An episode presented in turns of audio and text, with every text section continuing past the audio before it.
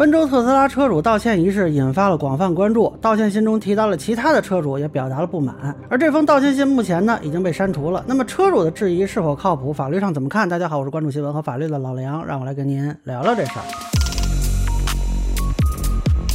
呃，前几天我们刚聊完特斯拉车主道歉这事儿啊，现在这个争吵好像更激烈了啊，因为他这个道歉信里呢提到了其他几位车主，那么天津的车主韩先生发了一段聊天记录。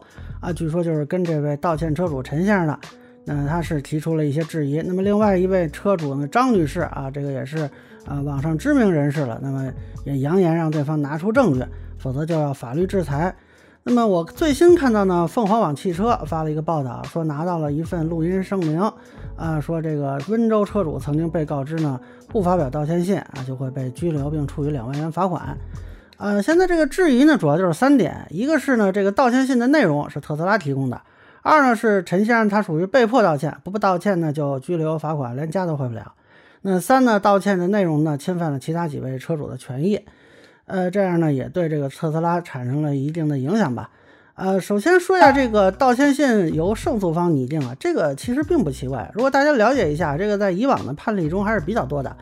也从来没有法律规定说这个道歉信的内容必须是败诉方自己写。那你要碰上拒不道歉的，那这道歉信是不是永远出不来了？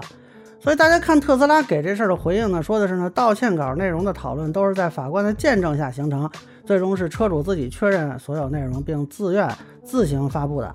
嗯，他也没说是陈先生自己提供的。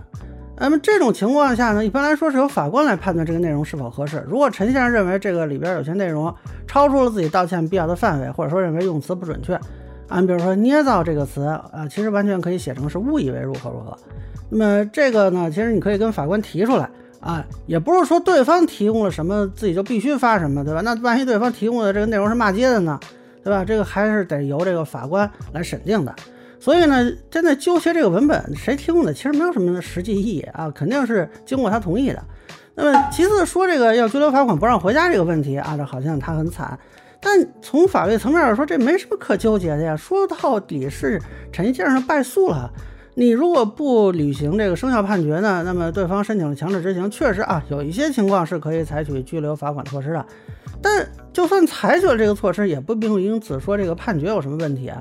你像有一些老赖，因为不还钱被法院强制拘留执行，那他不得已还钱了啊，这个能说这个钱不该还吗？那他出来抱怨说，哎呀，我不还钱就回不了家，你这改变事情的性质吗？所以这问题还是在实体判决的部分，而不是执行手段问题。